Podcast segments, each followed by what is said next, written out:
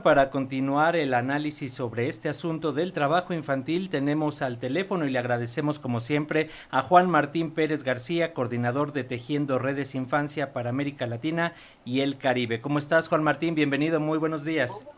Gracias, muy buenos días. Gracias por la oportunidad.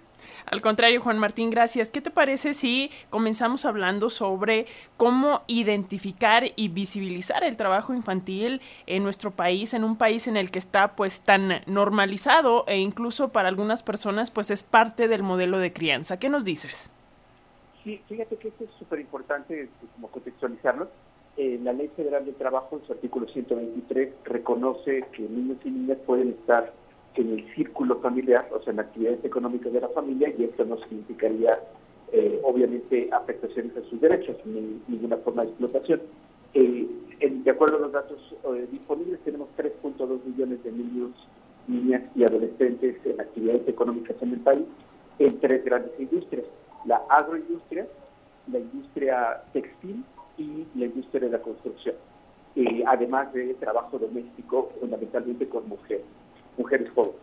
Eh, lamentablemente hay que diferenciar que estas actividades eh,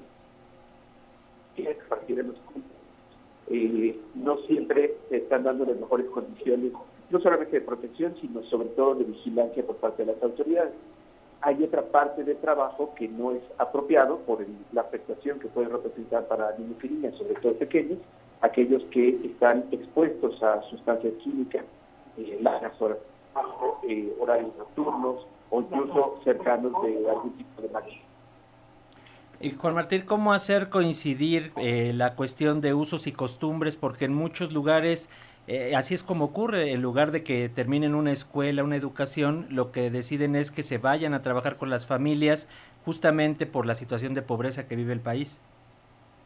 Sí, mira, efectivamente tocas el tema central en todo el mundo y los estudios y la propia Organización Internacional del Trabajo reconoce que lo que da origen existente el trabajo infantil es los bajos salarios, los bajos ingresos. Eh, recordarán que hace dos semanas, semana y media aproximadamente, eh, Coneval presentó eh, su encuesta sobre pobreza laboral y en México 48 millones de personas no alcanzan a cubrir la canasta básica. Eh, sí, eso, eso nos puede explicar por qué 3.2 millones de niños y niñas tienen que trabajar para sobrevivir. Si no resolvemos el ingreso de las familias, si no realizamos esfuerzos de justicia social, es poco probable que cambiemos este escenario. Además, como ustedes lo han reportado, hay un incremento de esta actividad económica de niños y niñas después de la pandemia.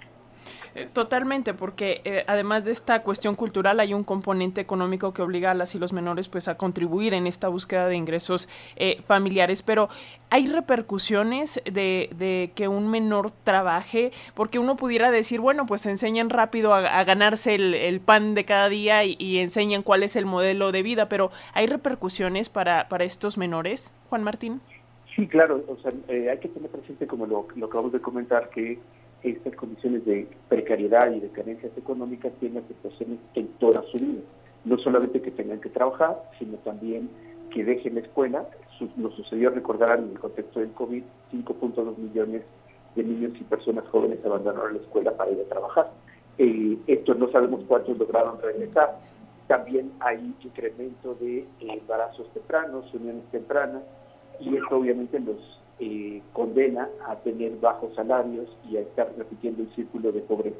Pero nuevamente aquí la clave está en las obligaciones del Estado, como lo apuntaba la Comisión de Derechos Humanos, que tiene que desarrollar programas y políticas públicas focalizadas. En realidad sabemos dónde están nuestros niños y niñas, sabemos cuáles son las familias, lamentablemente hasta ahora hay negligencia para poder atenderlos. Y Juan Martín, en este sentido, lo que le atañe al, Estado, eh, ¿cuáles son los programas que ves que tendrían que eh, tener mayor incidencia para que realmente se vea una repercusión y cada vez sean menos niñas y niños quienes sean explotados laboralmente? Bueno, quizás una de las primeras, eh, que además hay que decir en esta administración tuvimos graves retrocesos, es mantener la encuesta de trabajo infantil. es muy vergonzoso reconocer que la última encuesta de los datos que estamos hablando eh, de 3.2 millones de niños y niñas en actividades económicas se hizo con dinero del Departamento de Trabajo de Estados Unidos, porque el gobierno mexicano decidió cancelar el presupuesto para esta encuesta. También eh, recordemos que se canceló el programa de escuelas de tiempo completo, que era una de las mejores herramientas para prevenir que los adolescentes particularmente estuvieran en actividades económicas. Terminó el programa de jornaleros agrícolas.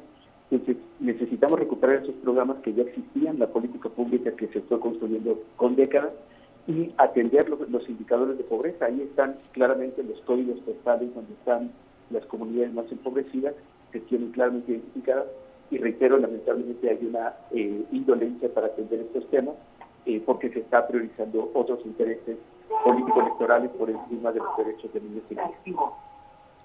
Pues ahí está Juan Martín Pérez García, coordinador de Tejiendo Redes Infancia para América Latina y el Caribe. Un panorama complicado, pero hay que seguir hablando de estos temas, hay que seguir visibilizando y reflexionando y te agradecemos mucho como siempre estos minutos para las audiencias de la radio pública. Seguimos en comunicación.